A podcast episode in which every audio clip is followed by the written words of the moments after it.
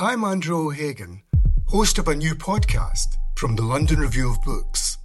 It's about the bloodiest and most controversial event of the Falklands War the sinking of the General Belgrano. Margaret Thatcher was accused of a war crime.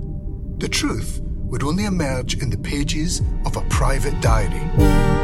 This is the Belgrano Diary. Listen wherever you get your podcasts. Twice, twice,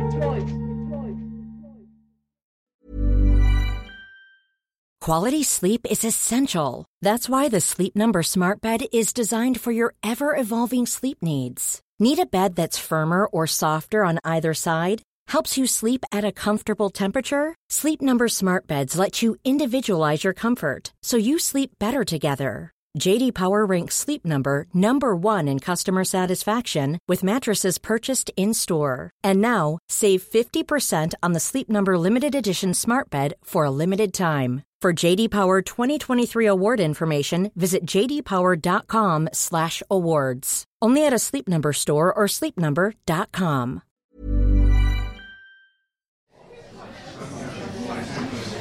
Welcome to the London Review Bookshop. So now please join me in giving a very warm welcome to Daniel Dorling and Kate Pickett.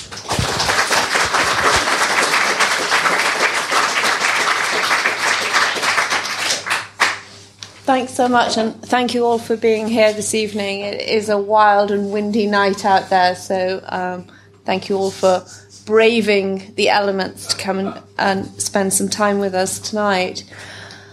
I've known Danny for ages.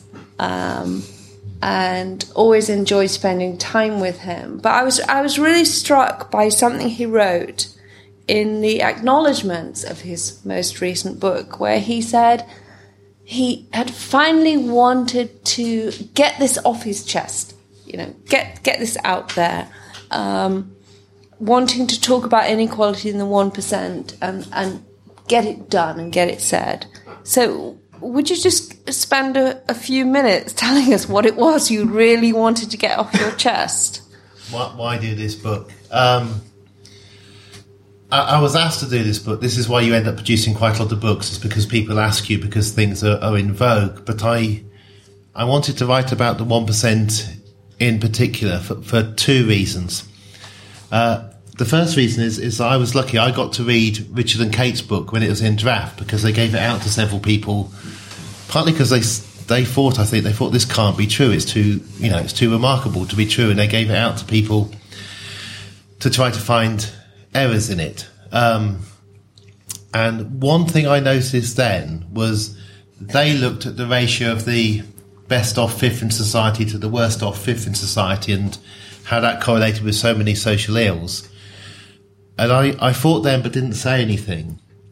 That ratio is, is particularly influenced by the 1%. When the 1% get a lot, the top fifth tend to get a lot.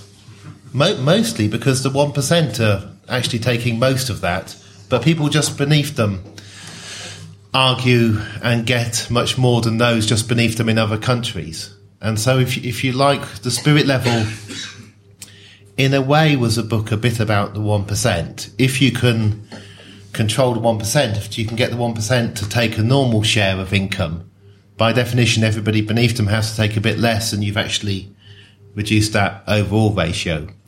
It's much harder to get incomes down or actually up at the very bottom uh, than it is to get them uh, down or up at the very top.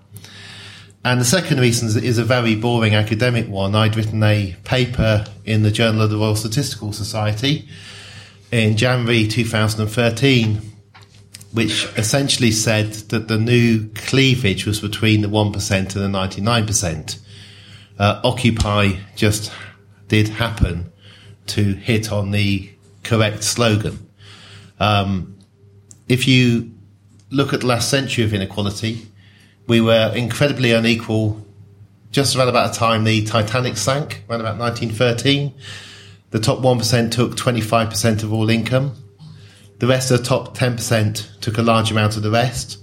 And then that came down. It came down in judders and fits and starts, but it came down all the way from 1913 to around about 1978. The 1% ended up with just 6% of all income, or 4% after tax, by 1978 and the rest of the 9%, not with very much. We were most equal then.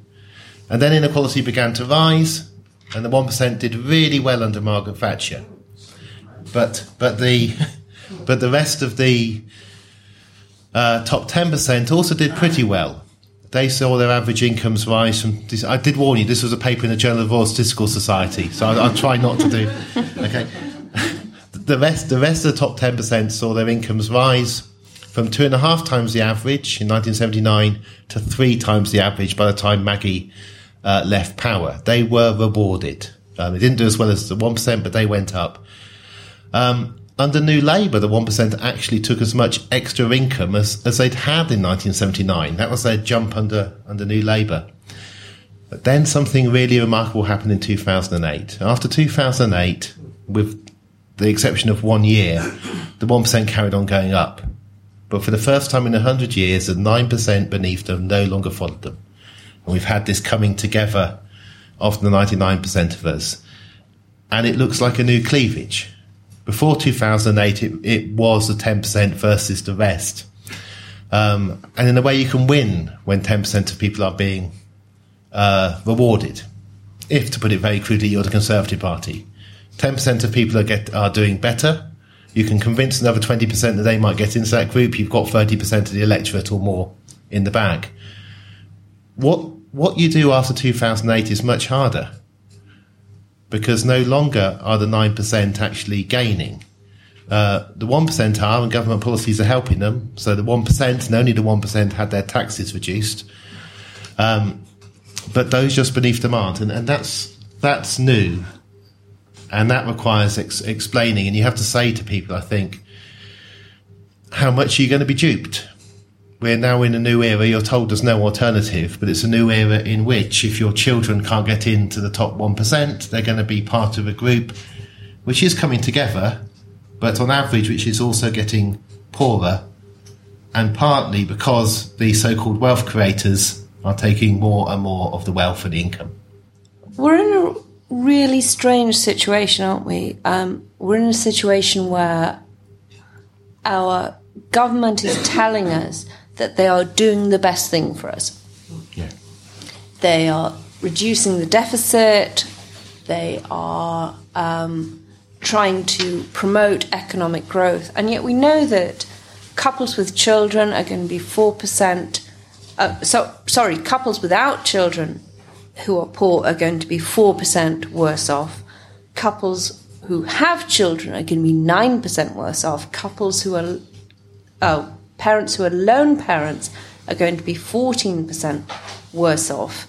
So we're, we're getting a lot of rhetoric about everything's going to be fine, and yet we're seeing quite clearly the people who are the most vulnerable are going to be left worse off.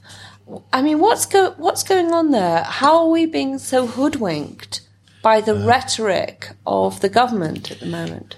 I, I think we're partly being hoodwinked because they believe this. I mean, they're not sitting there cunningly saying, you know, this will help us and a few of our mates, but the rest of society are going to go to the wall because of what we're doing. They genuinely think this is good. This is the best way, the only way. Um, leave people at the top alone, give them more of their money, and they will create more. Britain will become great again. The banking system will end up having a good reputation again, and there is no other option. There's no other way. I, I think we're partly being hoodwinked because the people hoodwinking us genuinely believe the story they're telling us. I think they also find it quite difficult to understand what is happening in other parts of society because if you are in the 1% and the majority of the government, the majority of ministers are, it's difficult to have much empathy for other people because it's easier to have empathy if you've actually gone through it yourself. So that minister, the government minister who resigned because he wanted to see more of his children, uh, because he claimed on the minister's salary he couldn't afford to live in central London. For other ministers with a bit more family money, I think they could probably just about get where he was coming from. But if you're up there, that's the kind of person you can empathise with. You know, another one of you who's pretty well off, but not quite as well off. Understanding that the average family on an income of say twenty-five to thirty thousand pounds actually live on that, is really difficult if you're in the 1% because your minimum income is £160,000 a year. Your average income is £300,000 a year. It's similar for us in this room thinking about how you live in Sierra Leone before Ebola. How do you get through the day? What do you do? How do you plan when your money is that much less? And, and that's what it's like for people at the top of British society. Um, so, you know, when they see these figures, that's when they come out with, or if you only budgeted better, you'd be able to eat, or nobody needs to go to a food bank if they properly looked after the money. All charities should stick to their knitting. Um, they're knitting willy warmers now, by the way, uh, for that. Stick to their knitting uh, rather than involve themselves in the reasons why their charitable services are needed more. Um, I, I, generally don't think it is that malicious. Um, even George Osborne.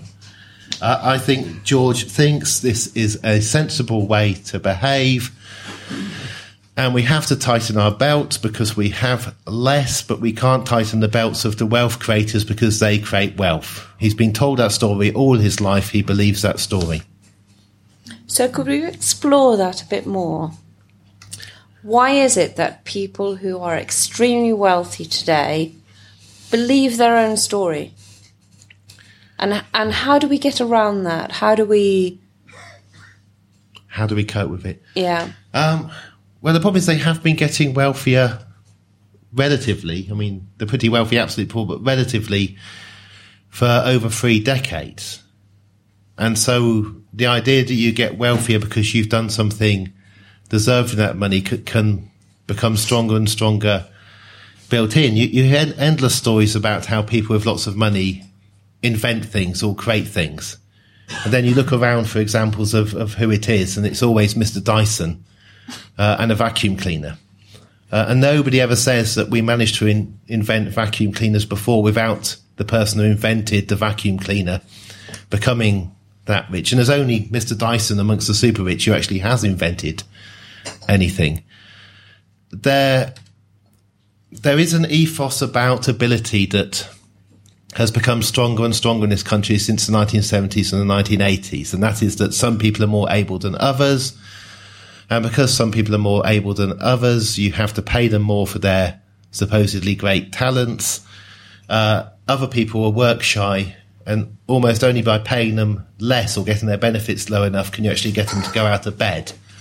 That way of thinking has strengthened as we've become more unequal, and I think that's part of the reason. And you could also you can get more personal about it. I mean, I I talk about this in the book, but I haven't done the analysis. He says for women he's an academic, but if you were sent to a school from the age of 11 or the age of 13, which costs 35 or 50,000 pounds a year, either you tell yourself that it's good that some children are sent to schools which cost that much because some children are particularly able and they need to have that potential drawn out of them by having far more teachers per child and so on.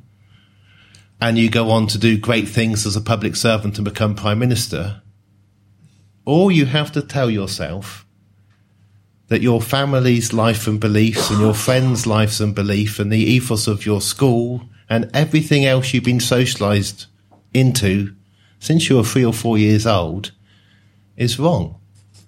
Now, there are people who do that, who do say it's all wrong, um, but they don't become leading politicians in the Conservative Party. Um, and I, I've got, I've, I've got a lot of sympathy for the rich. I, I, I think, I think you can see how you can come to hold these views, how these views can become reinforced. You get a sort of set of people around you who tell you how great you are. Um, it's not easy keeping your job with people with a lot of money if you don't tell them that they're great. But you get a lot of sympathy up to the top. I mean, I saw it with Tony Blair. Tony Blair spent all his days with people smiling at him. I think he came into office relatively um, normal. Um, and I think any of us, I think any of us put in that situation where day after day you're told how important you are and people are smiling and grinning at you endlessly until the day I only met Tony Blair once. I met him on the day he had to resign and suddenly he looked like a short little man who wasn't very happy. And you, you don't, you haven't seen that kind of image of Tony Blair before or after. Um, so I think there's that problem. Now, if, if you've already started off with a pretty privileged background anyway, for some of our politicians in the past who did a better job, I think they might have been helped by the fact that at least a large amount of their life had not been like that, so that when that began, it didn't change them as much. Mm. You talk about um, the sort of myth of um, people should be paid the most to get the most. Yes. We, so, so, can we explore that a bit? You know, how good are the people at the top who are getting these huge, huge salaries? What are they doing for us? That, that is so great. I mean, one problem is that is that one way in which we, we, we measure productivity is we actually use salaries to measure it. Uh, uh, uh, at, we, we have a way of doing national counts uh, for GDP that doesn't require this, but as soon as you see the GDP figures by re- GDP figures by region, they actually start to ONS start to use salaries. So you're told that London is the most productive region of the country, and that's largely based on the fact that Londoners pay themselves and are in a powerful position to pay themselves more. And, they, and then they have to pay themselves more because the house prices inflate. So that if you're not paid that much, you can't possibly live here. Uh, you get different stories in different countries. The most famous one, which is always passed around, is the, bo- the boss of Royal Dutch Shell when the boss was in the Netherlands. Uh, saying if you paid me half as much, I wouldn't work any less. If you paid me twice as much, I wouldn't work any more you never get these kind of quotes from a British business leader. You, you even get a couple in America. We are very odd. Our, our, our 1% take 15% of all income. That's the highest share of anywhere in Europe. Our bottom fifth are the poorest in Western Europe. Our middle, our median is going down. That the median household in this country has a lower income than the median household in France and Germany. And their housing costs are much, much less. So put down the housing costs. Think the middle household is getting less. And just being average in this country is so much harder than being average in France and Germany. And we're supposed to be full of wealth creators. So if we're full of wealth creators, how come the middle household isn't doing that well? Mm. I mean, in, in my field of public health, we so often look to the US for solutions um, to to to problems, and actually they're the country that were, does worse than yeah. us. Um, why why don't we look to the countries that do better? Why are we so enthralled to yeah. looking at the US for policy solutions? Oh yeah, and it's all our leading politicians. Um, you know, Gordon Brown used to head off to Cape Cod on holiday every year. Um, so this isn't just a thing on, on, the right of British politics; it's also on the left. Um, we try to pretend we're not in Europe. Um, yeah. And now why? Yeah. Now why did we try to pretend we're not in Europe? I, I think if you're trying to give excuses as, as, about why did Britain in the 1970s take one direction and other European countries largely took another, they still in, in the main saw a little rise in inequality, but not much. The Netherlands has actually gone down. Yeah. The one percent in the Netherlands take less than half as much. Switzerland, they take less than half as much as in Britain, and they've got bankers. So, so why, why did we do that? One explanation is that we were the most powerful country on earth 100 years ago. And it is quite difficult adjusting to becoming a normal European country. And one reaction to becoming a normal European country, which is what was slowly happening to Britain, uh, was to, to, stop looking at Europe in the late 1970s, having joined in the middle 1970s to talk about pushing the great back into Britain again and looking at the Atlantic and talking about wanting to get back to what we had been and, and all the kind of winning the global race rhetoric, you know, as, as if international politics is like playing sport on a sports field. Um, I think that is a reaction to a desire amongst a large group of people not to lose that kind of power and dominance that we had 100 years ago. If you go back to signs of this, the best sign I could see was in the, the second 1974 election. There was an election in February. and it was so close there had to be another election in October. We could have this again, by the way, so it's worth thinking about. In October 1974, there was a massive swing to the Conservatives in the southeast of England. Absolutely massive swing, a swing we hadn't seen before.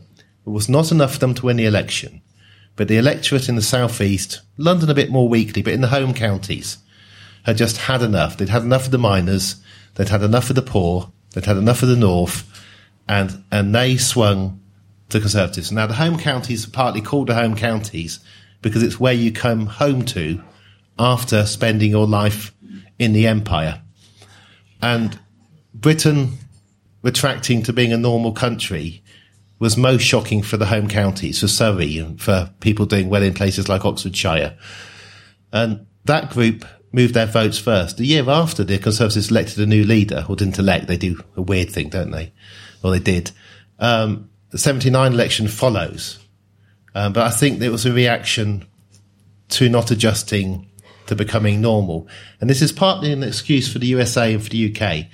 Inequality is incredibly expensive. It's very, very expensive in the USA for the top 1% to get over 20% of all income. You have to have a lot of money coming in to be able to afford that. You can do that if you're the world power. We could do it much more easily when we were the world power. But if you're trying to explain why the UK and the USA are so odd, that's one reason. And the opposite two countries, two countries with incredible levels of inequality and very efficient uh, social arrangements are Japan and Germany. And the key thing that happened to Japan and Germany is that they both lost a war, which is the fastest way to become more equal. Um, and it, in a sense, it wasn't the Japanese or the Germans through their own ingenuity. It was our ingenuity. Oh, and partly the Russians coming in halfway and blocking Berlin. Uh, but in Japan, the Americans, because they were so afraid of revolution, took the land off the aristocracy and distributed it as evenly as they could. It's an incredible natural experiment in what happens if you make people more, more equal. And it resulted in the biggest rise in life expectancy on the planet and the highest life expectancy, and a 90% middle class in Japan, which in a sense is a 90% working class. It's the same thing once it's 90%.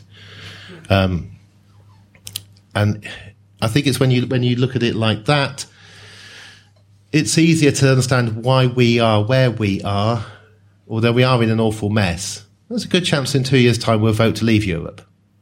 It could be the kind of thing that brings on a crisis that actually eventually makes us more equal faster. You know, I'm an eternal optimist on these. Um, but it's not hard being a declining superpower. Uh, the country before us was the Netherlands. Uh, Amsterdam was the most rich city in the world. The United Provinces were the place in the world before we became the most powerful place, and they didn't have an easy time adjusting uh, downwards. But look at the Netherlands now. Uh, they're the tallest people on earth, some of the healthiest people on earth, and their 1% take 6.7% of all income.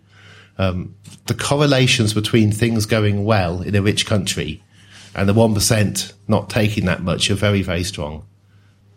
Can we can we talk a little bit about how you view the one percent? I mean, I think I think your book is quite funny at different points about um, how problematic the attitudes of the one percent are. And and you said earlier you've got quite some sympathy for them mm. because they've been raised in a way to think that they're, they're very special. Um, it can we explore a bit more? In what ways are they odd? Different. Okay. Um, and different. Different, I should say. Um, and, and in what ways is that a real block right. to us okay, changing okay. things? A couple of caveats. Not, I mean, there will be at least one or two members of the 1%. I've done 12 talks like this, and as yet nobody's outed themselves as, as being in the 1%. Um, if you've got a household income of 160,000 and no kids, between probably two of you, you're in it. If you've got a couple of kids, you need about £220,000 a year, then you're doing the 1%. Uh, they're always by definition is a 1%.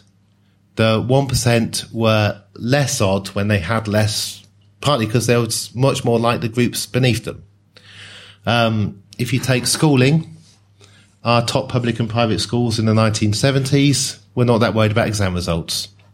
Um, you could be good at sport, or if you uh, were not that good at exams, you could go into the guards.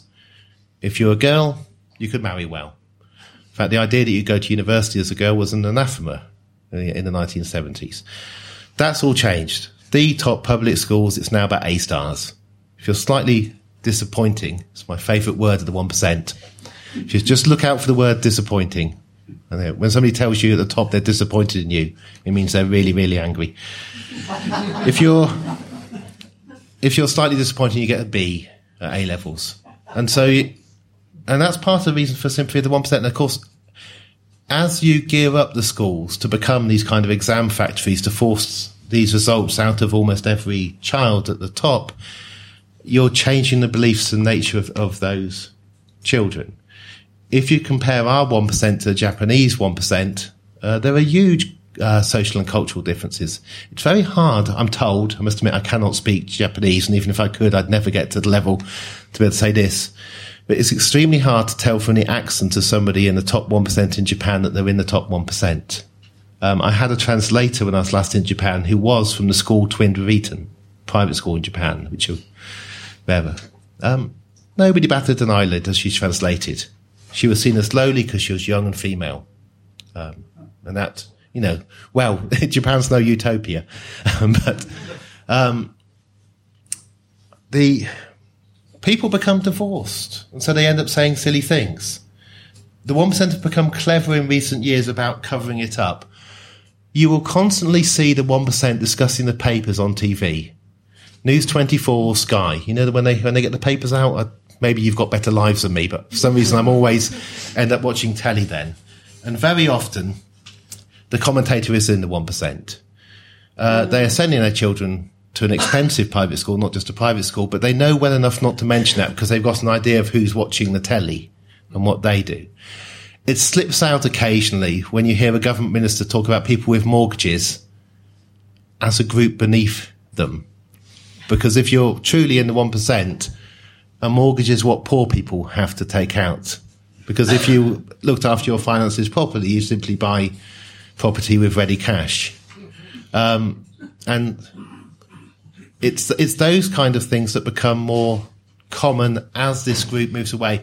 But the very last caveat, that's really important caveat to say, there is more inequality within the 1% yeah. than there is in the other 99%. Um, if you look at London, and look at this, the Sunday Times rich list. There are about almost 500 families out of the thousand are in London.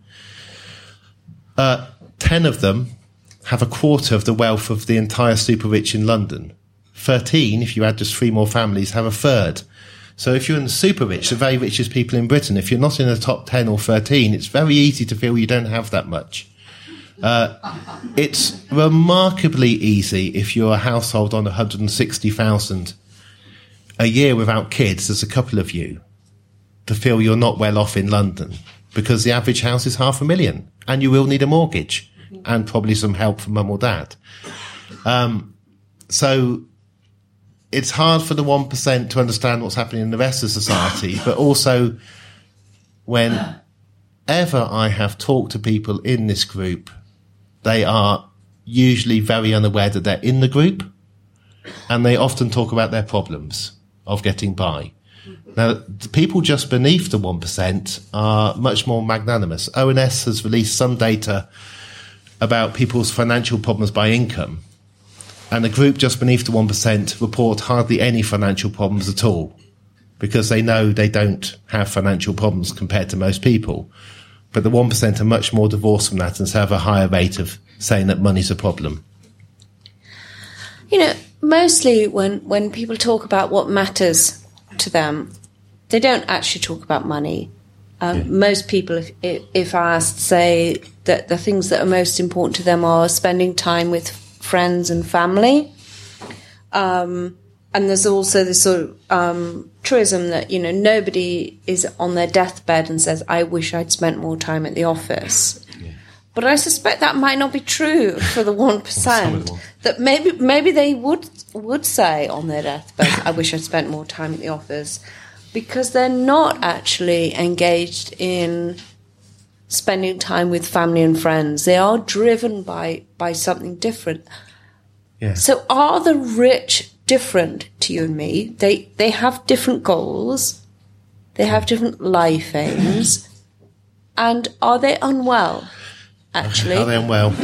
Um, there's a lovely book in, published in 1968 called Are the Rich Different? And what the author of that book never realised was that they was writing at a time in America where the rich had never actually had less and were more like everybody else. But he was writing about how, how they were different. There's an advert on the tube at the moment. I saw it today uh, about last minute, last minute holidays, last minute hotel bookings. And there's a series of things you might want to do, a city break or take the kids somewhere. And Then it goes, well, maybe you'd have more fun without your kids. Yes, I saw Uh, that. And whoever whoever in the advertising agency thought it would be a good idea to put an advert on tube train saying you'd have more fun away from the kids. I mean, there's a huge number of people in London who can't have kids who desperately want to have kids. So it's a pretty unsubtle advert uh, for a start. But the number of people who've got enough money to be able to fly away on holiday and leave their children behind, um, and I think that you see signs like that. That advert, it's it's a last minute website advert, just simply can't be well, well, except maybe the only people who can afford to suddenly decide to book a hotel at the last minute are people in that group. Um, there are a group of men, in particular, it tends to be men, who become very rich quite quick, who are obsessed by money. Uh, they're often the eldest male member of some of these very rich families, quite often nowadays coming from Russia. And they tend to be particularly driven by greed. Um, and I suspect on their deathbeds, I would be surprised if, if they say this. Robert Peston, now the BBC's economics editor, I think. He was business. Robert Peston wrote a brilliant book about who runs Britain. Uh, and uh, because he was the BBC editor, nobody sued him. And it, and it, it goes through for some of our top business leaders, some of the horrible things that happened to them as children, which he's trying to explain why were they so driven and why they continue to be um, so driven. So the, so the person who amasses the money tends to be like that. And, and there's been lots of studies uh, interestingly centered around uh, Dutch colleagues in Amsterdam who do these, uh, suggesting that amongst the 1%, people are much less likely to be pro-social. Most of us are pro-social. So you have to explain what pro-social, you know. We, we worry about other people. We would worry about standing on the necks of other people to push ourselves up. We have empathy and we can understand other people's pains. We feel it. Um, we're not narcissistic in our nature. Although you worry about this when you're sitting at the front with a microphone talking to a lot of people being very quiet about how you might be. Um, the some people are are very unpro-social, and they are found much more common amongst people at the top of business and men in prison. Those, those are the two lo- locations uh, where they're found. So there is some evidence for some of the rich. The really nice thing about this is that their children and their grandchildren uh, tend not to be like this. Um, so when you look at rich families from 100 years ago, you'll see that the wealth almost always dissipates and goes away. Not always. You can go back and see particular families. Um, but in, in general, there isn't a greedy gene doesn't that gets passed down. Um, and there also isn't a super able gene because there's also a theory amongst the 1%, uh, best written in Dominic Cummings kind of PhD thesis. Dominic was as Gove's advisor who had to resign because he couldn't keep his mouth shut about his views. And Dominic Cummings produced a thesis on the web about ability. It's available still, I think, uh, where he has a whole set about how the 1% have superior genes and are naturally more able, and that's why they should be getting more. And he was the main advisor to the Secretary of State for Education in this country. Um, so if you're if you're trying to see why it's so hard to change things in this country, and also what you're often up against, uh, there are a small group of people who do think inequality is good. The one percent don't yet have enough. Uh, the rest of us really are lucky to be here and should be looked after, but some of us are only worth two pounds an hour. That kind of thing. Danny, you, you write so much, and you know you're you, you're extremely productive. Um, and when you do produce a new book, it does get attention um, in the media, particularly from newspapers like the Guardian. Have you reached the parts of the media um, that you would wish to to actually get your message across more widely? And if not, why not? And what what could we do to sort of overcome the media blockades to us educating yeah. the population about the problems of inequality? Yeah, all, all learning ourselves. Um, the housing book was interesting on this. It's, I wrote this book, I don't know if it's there, called All That Is Solid. Uh, the Guardian hated it. So it's the first time in my life I had a bad Guardian. Uh, and the Observer didn't. Oh no, that was Nick. He did like it. Um, Nick Cohen. Um, but the Guardian didn't like it. Quite a lot of left wing press didn't like it because I wasn't advocating the mass building of council estates again, which has been a long campaign. The Telegraph gave it five stars. Absolutely shocked. Um, the Spectator liked it. And the reason that they liked it was because I was talking about housing.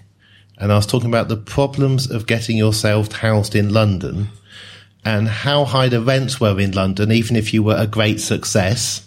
In other words, a young spectator or telegraph reporter, or how high the mortgage was if in your 40s you just managed to buy, even though interest rates are low, the mortgage is astronomical. In other words, if you're a 40 year old spectator journalist or a 40 year old sub editor in the Telegraph. Not that I had one in mind. Um, and when you don't make it explicit about inequality and about the 1%, but you talk about the outcomes. Um, Melissa Benn wrote an interesting book about schools where mm. she found the most upset group were mums sending their kids to slightly mediocre private schools who felt they had to do it. But they're the angriest group in Britain about the state of, of education. I think we need to do more of looking at people's actual complaints about society and not take their core beliefs head on as much. This book, uh, so far has got a terrible review in Evening Standard and the FT didn't like it at all. Um, so they, you know, they well, you're probably on the side of the angels. Well, I'm hoping. I think the Guardian owe me. owe me a good one. But but can we talk talk a bit more about the media and um, the way in which it blocks um, discussion of inequality? Yeah. You I, and I, you and I both know Sam Pizzigati, who's um, uh, an American um, activist and campaigner who runs um, a website called inequality.org. And they, they have a feature every week called Petulant Plutocrat of the Week.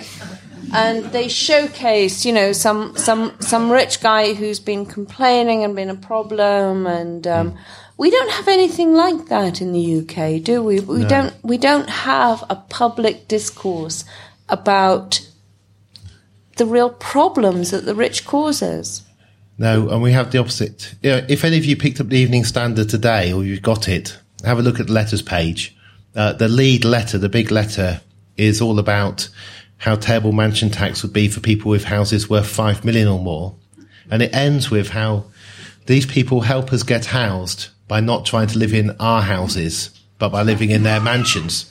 And and the, the Evening Standard published this. Um, it almost makes you think the Evening Standard is owned by a multi-millionaire business person. Um, well, and even the Guardian uh, is is kind of pretty lukewarm. We don't have a normal press of a normal European country where the Guardian would be in the middle and you'd have a load of papers to the other side, because we don't have the politics for a normal European country where you'd have eight political parties, you know, and, and a fair degree of choice. Um, I mean, the Guardian recommended voting for the Liberals last time. Um, the Guardian isn't isn't that much up in arms. So, but it's partly a product. These things are chicken and egg. The more unequal you become, the worse your press becomes. The more it moves into supporting the current system and talking about it as good. And your politicians behave the same way because they rely on donations from people with a lot of money more and more. And they don't understand they're moving that way. They think they're radical just as it's very easy in the Guardian to think you're radical because you're paid a bit less than the other papers and there's nothing to the left of you. Um, and it, I see it more as a symptom of that way. And when and if it changes, it will change gradually with all papers moving. And it did. To be fair to the Evening Standard, they, they have run a programme about poverty in London, which they wouldn't have done before.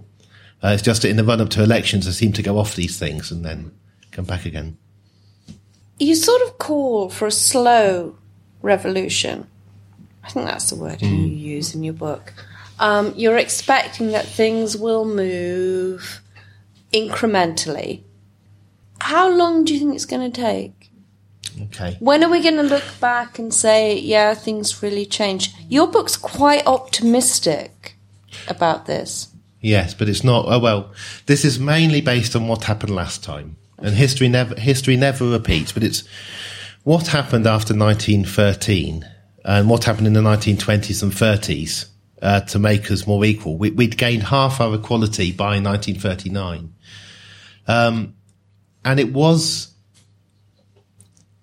paying for war. It was the need for high taxes and so on. So it was emergencies but it was also a slow and steady change in attitudes.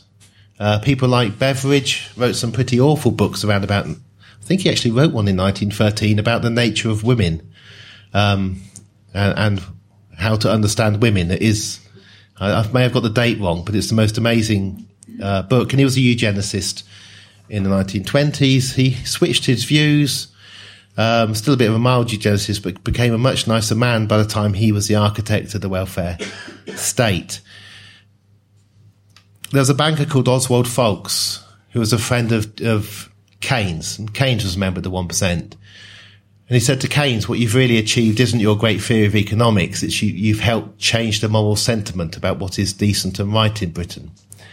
People in the 20s and 30s didn't realise these changes were happening they were worried about mass unemployment. They were having a general strike.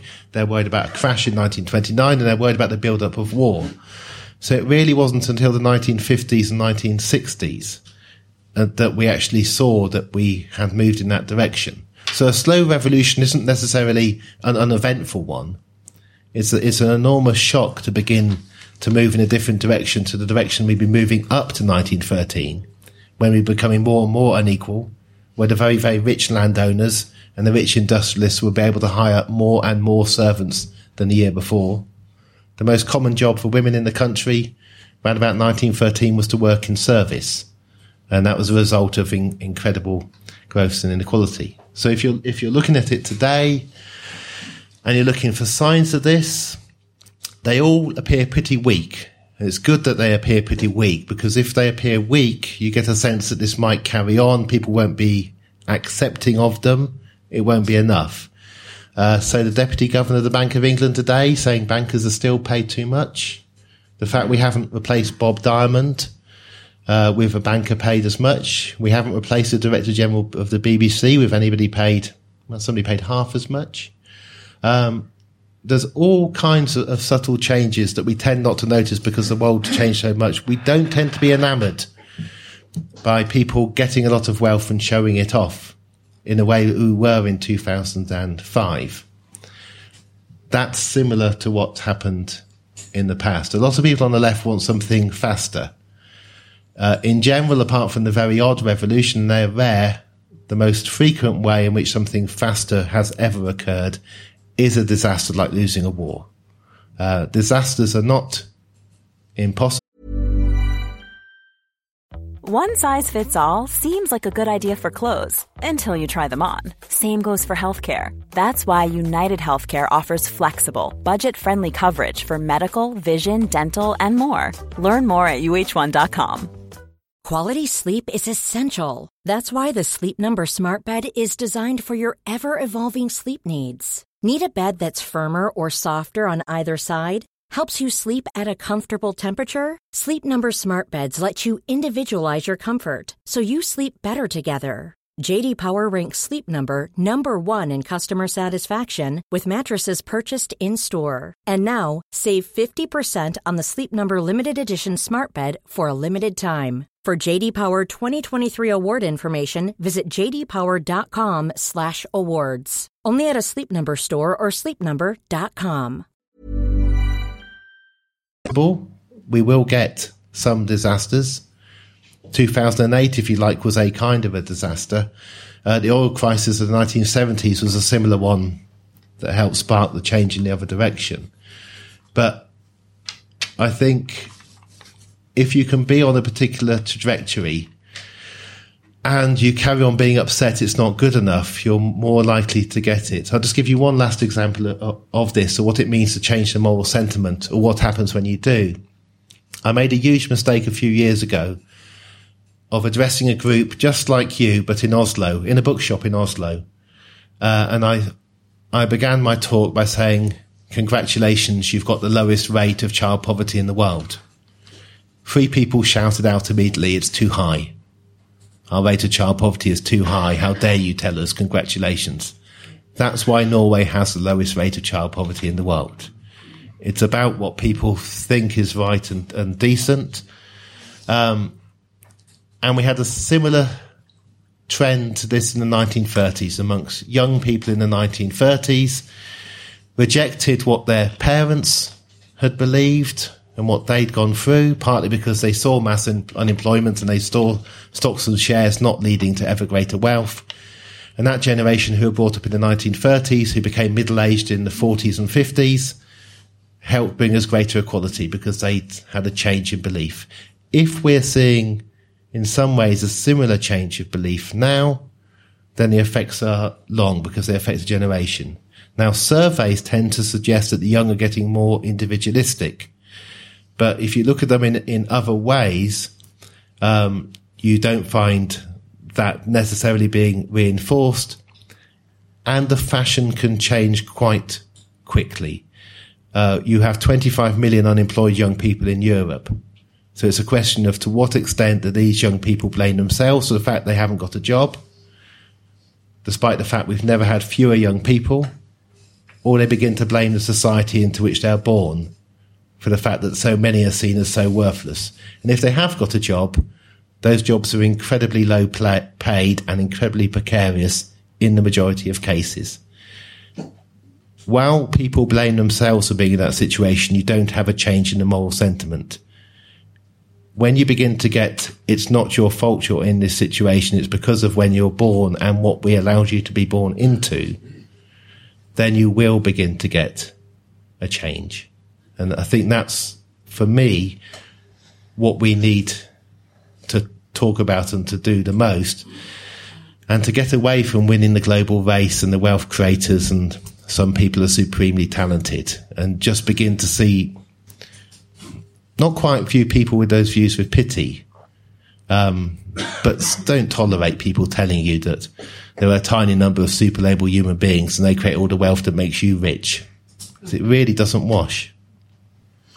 Just before we open things up to um, the floor and ask, ask for questions, um, you and I have, you know, a couple of things in, in common. We're both state educated, but we've moved probably close to the 1% by, mm-hmm.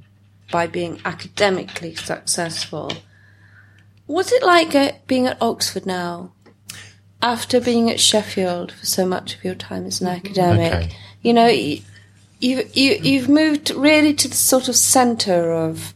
Um, the 1%. Yeah. Yes. yeah.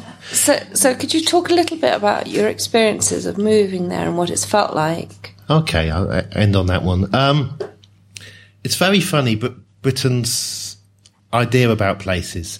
Um, I grew up in Oxford, so it's worth saying saying that, which is one reason that I went back there because it's much easier to go back and to live there if you can live in the half of the town that most other academics think they can't live in. Um, cheaper. I went to Newcastle and people tend to think of Newcastle as a poor town, which it certainly was when I went in the 80s. Half the families didn't have any work. But Newcastle University took 80% of its students from private schools. Um. It's, and was a very posh university. I end up in Sheffield. Sheffield is the castle on the hill, the university, the richest part of, of the city, and takes in children with two A's and a B. But because it has the word Sheffield associated with it, it's, I was treated for 10 years there by the media as supposedly being northern and right on because I was from the University of, of Sheffield. Um, Oxford is a different world. Turning up into Oxford University is odd. Um, it's strange to turn into a city, but London's the same. Not a single uh, shop boarded up in Oxford, apart from a few in Cowley Centre now. Sheffield, it's one in three shops are boarded up when I left. Uh, students wearing funny uniforms, people having dinners, there being money for free food and wine is odd, and there are quite a lot of attitudes of elitism that are there, but they're amazingly curtailed. Um, people don't tend in your face, or at least not in my face, to tell me how wonderful the creme de la creme is. Um, and there's a lot of concern at the top of Oxford about the nature and direction of things. And you can see it in a way for who the fellows of various colleges have elected as the new, what's called heads of houses. So people like Will Hutton or the Master of Oriel, who used to work for, I think, around the Social Exclusion Unit, uh, or Lynn Brindley, who used to the British Library. So there's a kind of people running Oxford colleges being brought in, elected by the fellows of the colleges, who have progressive social agendas. And if you want to get really kind of um, optimistic about it, it's a sign of, of the elite being scared about the direction in which we are currently going. Um, the main issue for academics in Oxford is that they can't afford a house in Oxford. If you get yourself a permanent associate professor job, that's a job earning about forty-five to fifty thousand pounds a year. You will have problems renting. Yeah. If you have a child, landlords in North Oxford won't rent to you because they don't need to rent to people with children. This is somebody with a permanent job and a permanent salary in a pretty safe university.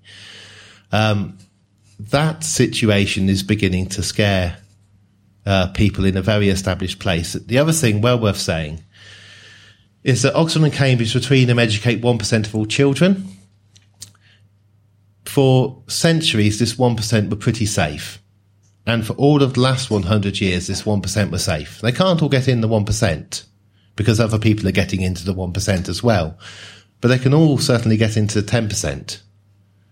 But what happens since 2008 when the rest of the top 10% isn't being looked after?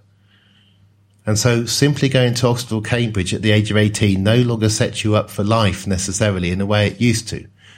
And I partly think when you get to that point, you're back to a chance of things changing in a very different way from 1960 students who kind of, has to be said, but failed given what happened after the 60s. So what are the students in my college doing this week? On Friday, they've got Russell Brand coming to talk to them, right? And that's, you know, you can, glad we haven't talked about Russell Brand. No, we um, meant to. You we meant, meant to. to. Sorry. but, you know, that is not normal Oxford University student behaviour um, to do, and they're not inviting him as some kind of joke or to laugh at, they're generally worried because the finances houses until 2008 would give them jobs. The only way you can get in the 1%, by the way, as an 18 year old is finance or law or management. Right? Don't be a teacher, don't be a doctor. Economics. Oh, and economics, yes. Economics. Yeah, but economics into certain jobs. So the, yeah. these students are incredibly constrained. You might do engineering, but you can't be an engineer because they won't pay you enough. So you have to go into a tiny number of jobs that'll get you that 160,000 so you can be like your parents. Those firms are no longer hiring the quantity of people they're hiring. I was told by, I'll just say, a very senior member of the university. Uh, I don't think the statistic is quite right, um, but it could be that one in 10 of our graduates last year went into teaching. That's an incredible amount. And the sad thing is that a lot of them are doing it because they think they're doing teach first, which kind of means teach for a little bit and then do your proper job rather than treat teaching as a proper job. But Oxford has never had a temp for its graduates go into teaching. Um, so this crisis is extending to some of the best off families and best off teenagers in the country. And it's when it gets to that point that you begin, I begin to think it's possible because the worry and the fear of precarity is spreading a long way. And there's only so much you can insulate yourself and your family by your wealth. The proportion of people who have enough wealth to create and maintain over a generation their own mini welfare state is very, very small. Thanks, Danny. Um, can we can we open it up to the floor for some questions now? I'm going to take um, maybe three at a time. I'm going to take this gentleman, there, and there. First three hands up. Thank you. Um, Professor Dorling, thank you very much. Um, I, I guess you've, as a young Russian person who's found out that they're not in the one percent, I guess I'm officially disappointing. Um, so, uh, um, but um, so I, I, wanted to uh, touch a little bit on, on something you, have said about um, uh, kind of uh, moral and ideological changes, and and also the, the, the changing nature of public schools and elite education, and that is um, whereas before, I think it was public schools were expensive places for, you know, dumb rich people. Um, whereas now there are expensive places that are also very meritocratic, and where there's becoming a conflation between people who are wealthy and also people who are brilliant, uh, very driven, uh, highly successful at their subjects, and um, this idea of meritocracy and fairness in some ways that excellence is rewarded properly. Um, you have that on the one side and social justice on the other. Is one project undermining the other? Um, the idea of gender equality, yeah. more women are, are, are being allowed to join the elite. Is that undermining the idea of kind of yeah. an anti-elitist uh, situation? Uh, and and I guess uh, how how do we go? How do we decouple that? Um, yeah. In some ways, maybe the class system was helping us previously. Thank you. Can, we, can we go to the next question? We're going to take two or three. One, two, right yeah. next to each other. this is probably a very dumb question. How has it got that the educational background of the present cabinet is the same as it was in my childhood 60 years ago? What happened to all these grammar school boys and girls like Edward Heath and Margaret Thatcher? Thank you. And there was a question, yeah, next to you. Thank you. Yeah, I mean, to me, it would suggest actually that the politics has to change from looking at pure economics and everything fitting into an economic model to actually dealing with the issues that everybody faces in trying to get through every day. Thank you very much. Do you want to take those three, Danny, before yeah. we take some more? Let's do them in reverse order. I would, I would agree with you every day. I, I would like to see a political party, and it, the obvious one would be Labour, but I'm not a member of any party, uh, produce a pledge card which was very simple. Do you remember they did five pledges before? Uh, but these pledges will be much more basic. Um, one, you will not go hungry and you will not need a food bank. Two, you will have a roof over your head. Three, your child, child will have a place at school. Four, your hospital will stay open and provide basic, basic provisions, and so on. A, a five, and I tried with Jon Cruddas just to get him to say in the manifesto for the Labour Party at the end of a five-year term there will be no longer any need for food banks, and he he said he thought that might be a bit ambitious. Um, but I think we should, in a time of austerity, with a chance of a second European crisis, let alone anything else, just give a very, very basic bottom line safety net promise just cheap um, that's cheap to do. Uh, the education turnaround. Um, I mean, it's interesting. It was from that time of rising equality that our politicians came from a wider set of, began to come from a wider set of backgrounds. Um, and it, it's not because the grammar schools went. Uh, the comprehensive schools have not yet had their chance. So I'm from, there was a huge increase in comprehensives in the 1970s when something like 25% of all schools to 80% within a decade, uh, and a few more that, yes, a few more at the end. So, the, so the earliest of the mass comprehensive generation are my age. Yeah, I went. Uh, I was yeah. first comprehensive intake in my school. Yeah, yeah. So, um, that's there. We have reverted back in, in an inc- quite an incredible way. I think it's partly chance. Um, you know, because if, if you were doing this by conspiracy, you'd put in more token non-Eton people uh, in there, but there is yes. Charge Johnson also less or, or, not not Her Majesty's conference schools and so on, and called them oiks. Um, but this is a very small clique. I mean, essentially, turn up. I went to Newcastle in 1986. If I'd gone to Oxford in 1986, I'd have turned up with Cameron being a year older than me, Osborne being a year younger, Yvette there going out with Miliband and then Balls. They were all there. Um, they wouldn't have let you join their clubs, though, Danny. I have this idea that I don't know. I won't go into. Um, well, no, I would have had to join the Labour Party. Yeah. um, and you had to join the political party that fitted your background. Then you thought you're terribly well on. But, but your question was a really interesting question about this problem of extreme meritocracy. Thomas Piketty called it extreme meritocracy. Um, you can justify incredibly high salaries. This, these are the 10, 12 million pound salaries because they equate to the interest which is earned by the very wealthiest in the world who are doing nothing but just getting that. So the only way you can make it fair, if you are the most productive head of a large computer firm, how do you work out what your salary should be? You look at the modern day equivalent of um, the Vanderbilt family and how much money the young oldest member of the Vanderbilt gets from their interest, and you say that's what I should get. And it's partly because we've seen this extreme meritocracy rise that people justify these very high salaries at the top, and that's linked to the fact that the schools, the top schools, have become more selective on intake at 13.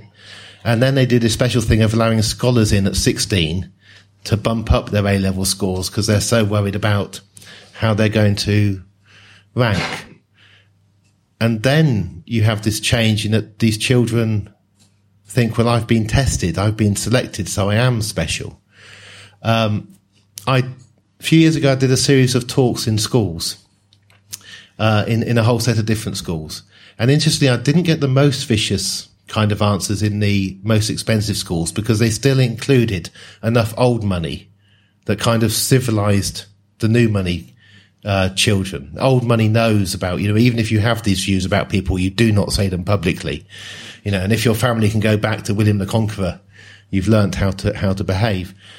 Uh, the most vicious views I got about meritocracy were actually in Birmingham, in one of the grammar schools in Birmingham, from 16 year olds who simply, they'd been selected at 11. Their school was full of people who'd only passed the 11 plus. Nobody was there because they were rich. It was pure meritocracy and you were going to get in life what you deserve to get because you worked hard. And amongst 16 year olds, it's unadulterated. Get to 18 or 19, it's a bit more, um, changed. This situation is so different from a lot of Europe. Well, all of Europe. In Europe, they have very, very few private schools. Actually, in the rest of Britain, apart from the southeast, they have very few.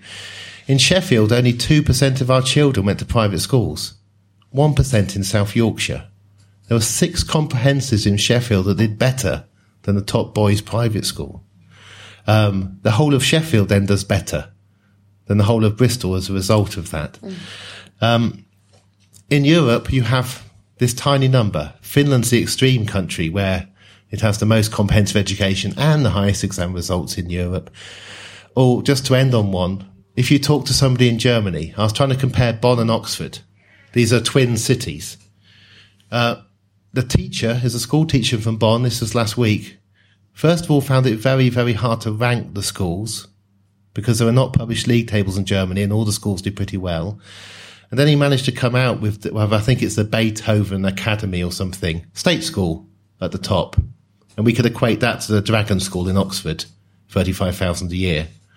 And then the next one, and we could equate that to Magdalen College, 35,000 a year uh, and so on. And it was so different. And I asked him about actually private schools in Germany. And he said, well, yes, we have got one. It's for slow boys. And it's the one, it's the one where Prince Philip went to. that's, and that's a normal European educational system. Also, quite a normal system in, in most states in the USA, um, where they made the brilliant invention that we should have copied of calling them high schools. There's absolutely no need to use a word like comprehensive. Beverly Hills High is a comprehensive. These, these are high schools, and we should have done that. One, two, and three. Thanks. And then I'll get to the back of the room, I promise, in the next set of questions. The question, it seems to me, about inequality is whether it's a cause or an effect because we could be blaming the rich in the way we blame the poor for an economic system which is greater than their agency. And I sometimes picture to myself politically, with a very left of centre perspective, and I'm sure in agreement with the kind of stuff I've read of yours and Kate's in the past. Were I an advisor, and I'm an active Labour local campaigner in Peterborough, chair of the Fabian Society in Peterborough, if I were, had access to Ed Miliband, a fellow comprehensive school pupil, what would I actually say to him to position himself? What alternative narrative can he draw upon than the shallow, crowd appeal stuff that he's trying now. I'm genuinely shocked by what you've said by Jon Cruddas, but I suppose we shouldn't be surprised. They can't even promise an end to the food banks. That's the extent to which the system is broken. And all the way through the system is broken. Government no longer cares about the welfare of the people. That's not the doing of the rich. That's a power system that is broken. Yeah. Thank you. Danny, hi. Thank you very much for your talk. Um, can I just ask you? You've been long on complaint and, and short on solutions. I mean, I'm not having a go here, but I'm, I'm you know, it's all very well moaning about this, and I, and I, some of the um, tone of what you're saying is like it's a sort of evil conspiracy by these dreadful one percent, like they're all sort of on the phone to each other, cackling and trying to think how they can do everyone else down. Obviously, there is unmerited um, excessive pay, and obviously that, that is that is not justified at all. But um, you know, what we're talking about is the introduction of increased competition in British society since since the 80s. And I guess the, the question is, what what is your alternative? How are you going to run the world differently? And also the fact that a lot of the, the, the issues driving this, the increased inequality, are sort of impersonal factors to do with globalization. So it's you know the fact that you've got if you've got a skill, you can sell it on a global market. You can drive up your at the top end of the price salary range. You can command more equally, it's very soft cultural stuff. Graduates are increasingly marrying each other, and therefore you get this educated elite. So, what are you going to do? Tell people who they can and can't marry? I mean, it's Single what what are your solutions? Yeah. Sorry. Yeah. Can I? We got. Can I Yeah. do those two? Because that's quite.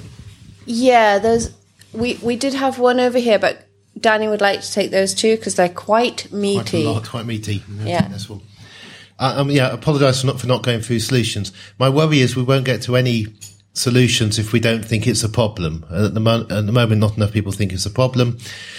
There are lots of, of uh, solutions. The one that Piketty goes for, which I agree, I agree with, is higher rates of tax on very high incomes. Um, not to raise money, but to deter people from taking a million to three or five hundred thousand pounds. I would take council tax and simply band it upwards rather than have a mansion tax. Uh, that deters people from buying housing simply as an investment. There's all kinds of things you can do once you decide that you want to reduce inequalities in income and wealth. As yet, we do not have a major political party. All the minor ones, uh, SNP, the Greens, and so on, have this.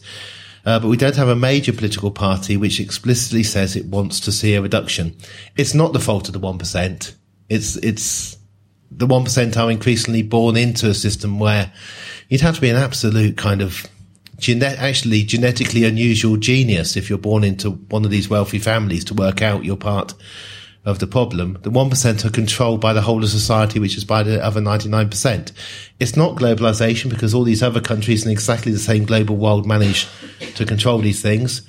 Although increased globalization makes it harder, which we had before 1913. We had a massive globalization of world trade before 1913 that actually reduced after the First World War. So it does make it harder.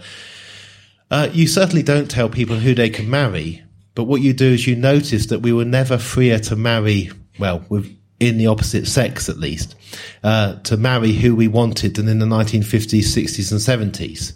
Uh, my favourite example is Lady Chatterley's Lover, actually becoming, you know, it's a book banned in the 1920s because it's about sex between a gardener and a lady. And that trial in the 1960s epitomised how the world had changed.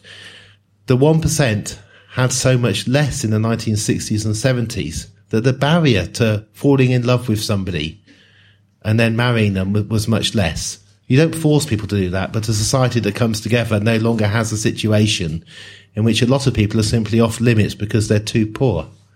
Uh, the best off tenth of children in this city have a hundred times the wealth of the poorest tenth. They, they, they rarely mix. Um, but I could go for other. There are lots of little solutions you can begin to do to tip it, but your wish has to be to do that. Uh, another is you should have a, an aim that house prices and rents in the long term should be coming down towards the average in Germany. Uh, that has a huge effect. Well, it raises everybody's income.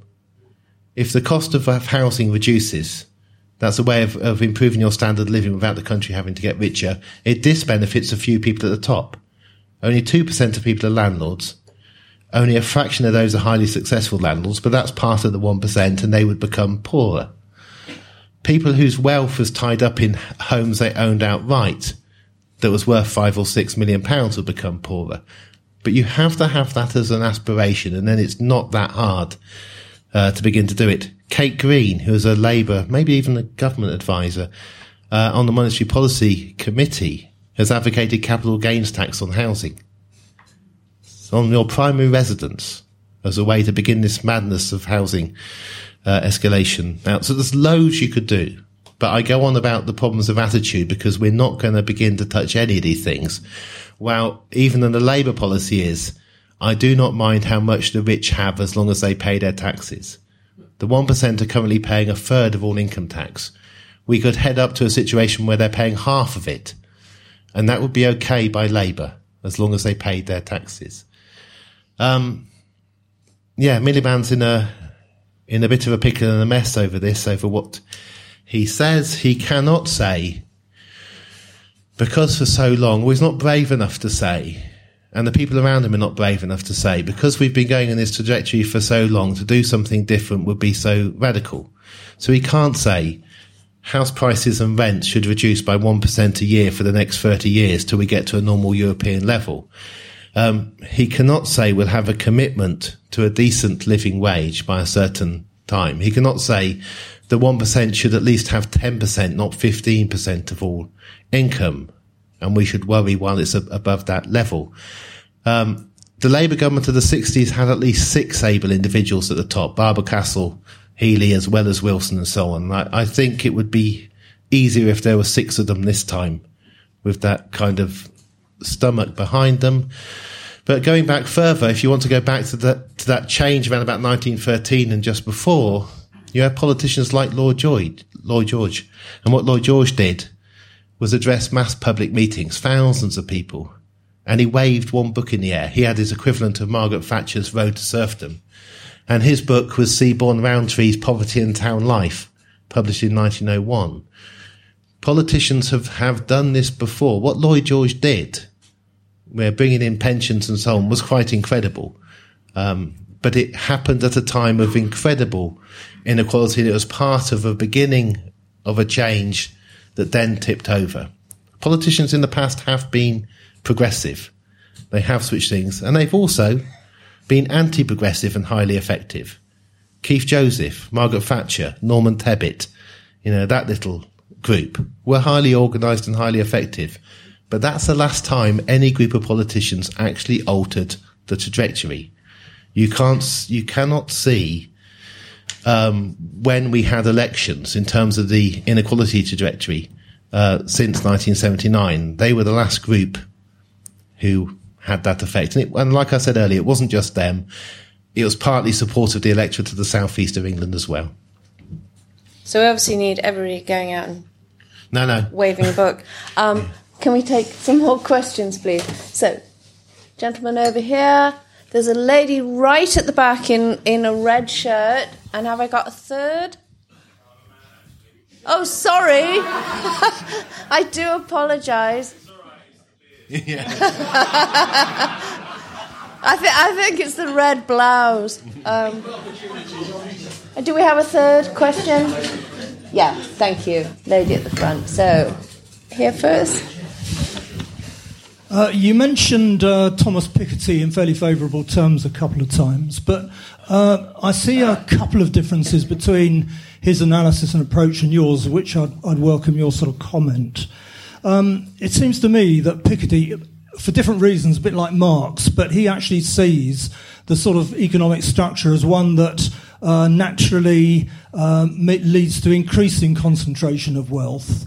Um, so doesn't that sort of counter against your argument that well all we have to do is sort of sit back and uh, the soft revolution will come and change perceptions will be enough to sort of uh, change the direction that we're travelling in. And the second is uh, you stress the difference between the UK and Europe, but uh, I mean Piketty's data doesn't it suggest that uh, this is at least European wide, this increasing inequality and the increasing uh, wealth of the one percent? Uh, but I notice you you you draw a pretty big distinction. Thank you.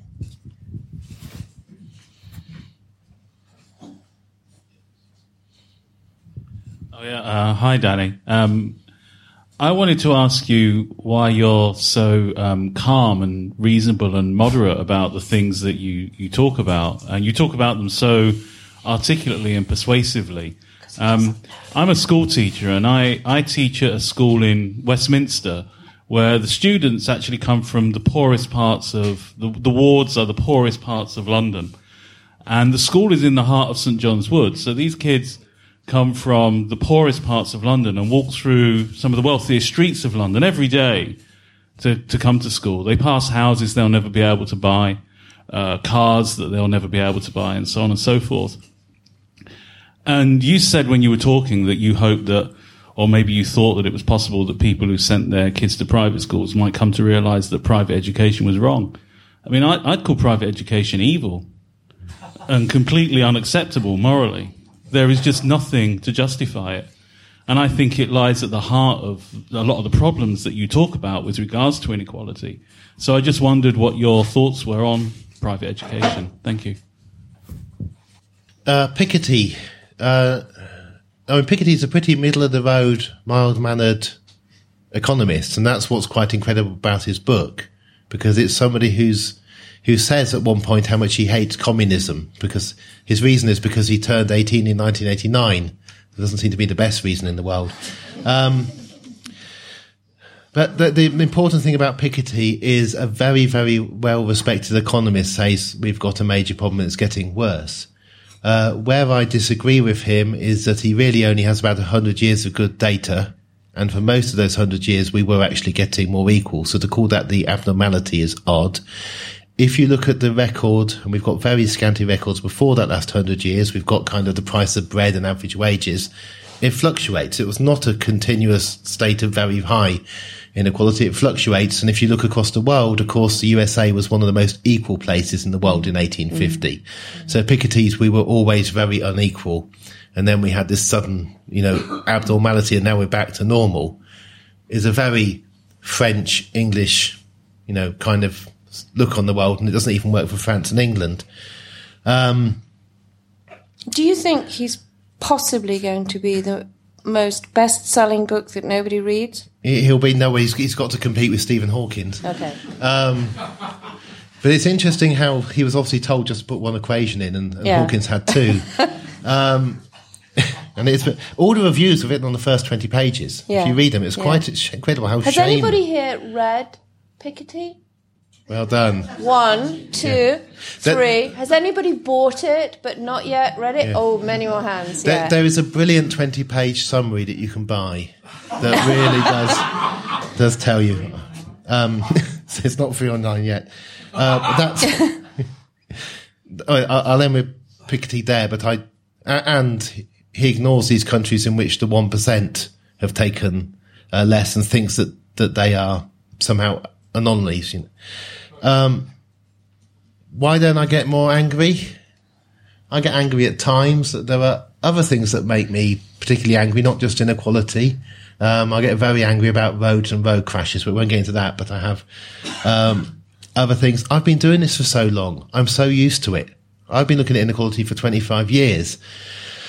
Um, and that has a danger of making you a bit stale and not angry. I find myself suddenly shocked. I was shocked coming back to Oxford to find teachers in one of the schools buying food for the food bank inside their school. Uh, and that is very near to colleges which are throwing away food from their high tables. Um, so I can get jolted out of my complacency. Um, we and Kate differ on the private. She doesn't know this. Uh, we, we differ on the private schools. Private schools are just massively inefficient and a very bad idea in segregating children How do we differ? away. We differ because I, I wouldn't take away their tax benefit, and I'll just tell you why. You would, I know. Uh, I wouldn't take away the charitable status of private schools because I think there's a real danger in turning them into profit-making businesses. Because there is a, a aim, Milton Friedman put it, to privatise the entire education system. And so, at the moment, Westminster is a charity. So Westminster School doesn't have an interest in creating another hundred Westminster schools. Take away its charitable tax status, and it just could be dangerous. I just chuck that in the show. We don't agree But on see, everything. I, I would actually just make them completely illegal. I would say all children have to be educated in the state system, yeah, and um, you you would. I'm. and that's what that's why I will never be elected to public You won't. office. You won't. There's, there's two, and this is a sort of liberal hippie. Well, hippie.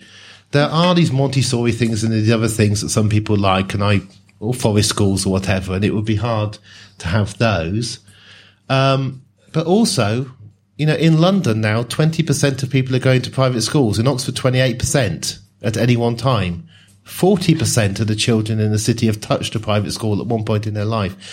In, in this room, it'll be 25% of you. You never chose to go. Your parents chose to go. And that's, that's the world in which we're living in. We need, we need to get to a situation where our grandchildren are going to state schools, except for some odd experiment in the forest of somebody who wants to do something strange.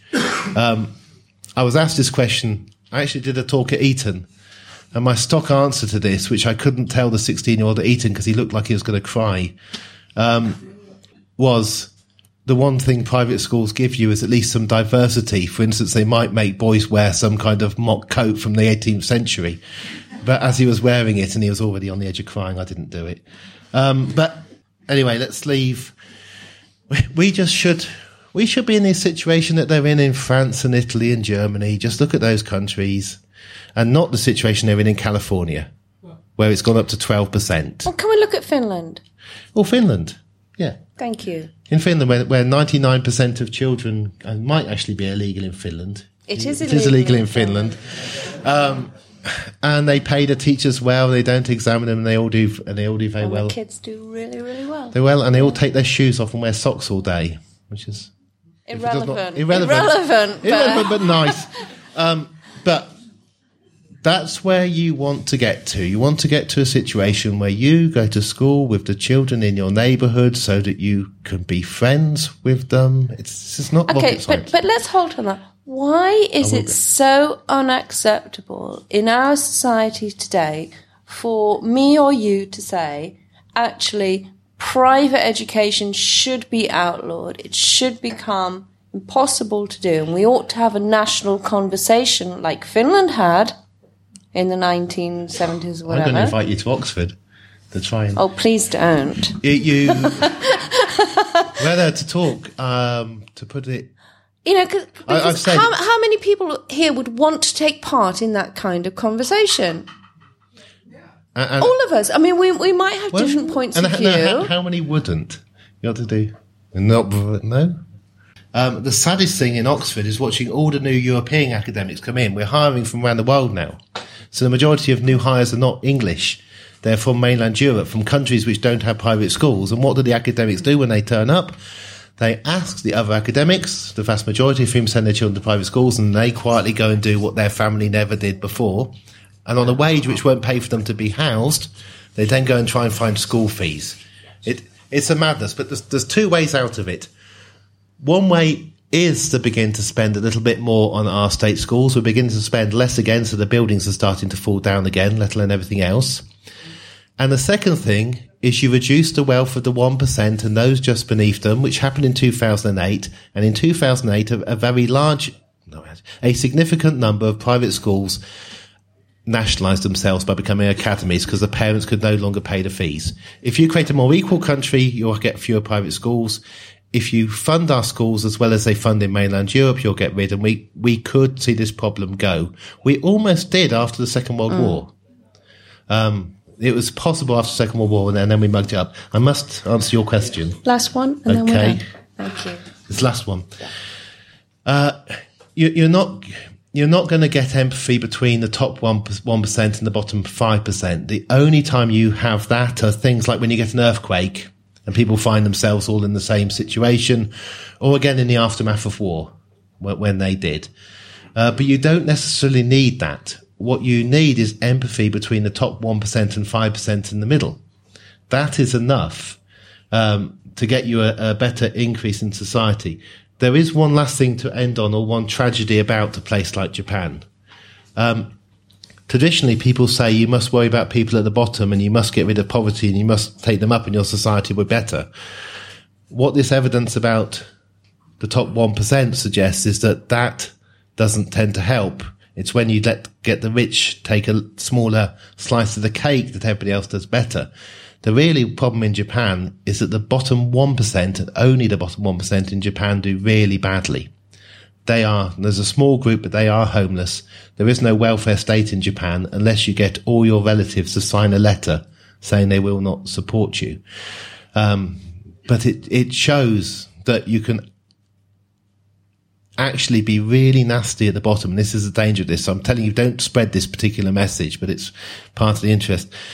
Japanese society has not become a 90% middle class by being particularly nice to people at the bottom. It's become a 90% middle class with the highest life expectancy by curtailing the greed of people at the top. There are more people paid over a million pounds a year in Barclays Bank here, just down in Canary Wharf. More, more people paid more than a million pounds a year than there are in the whole of Japan.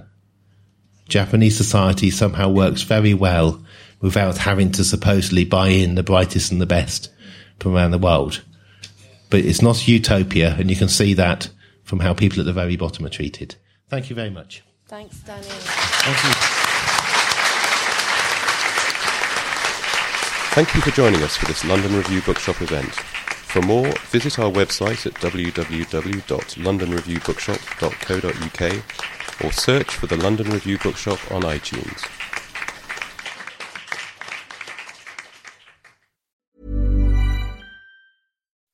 When you make decisions for your company, you look for the no-brainers. If you have a lot of mailing to do, stamps.com is the ultimate no-brainer. Use the stamps.com mobile app to mail everything you need to keep your business running with up to 89% off USPS and UPS. Make the same no-brainer decision as over 1 million other businesses with stamps.com. Use code PROGRAM for a special offer. That's stamps.com, code PROGRAM.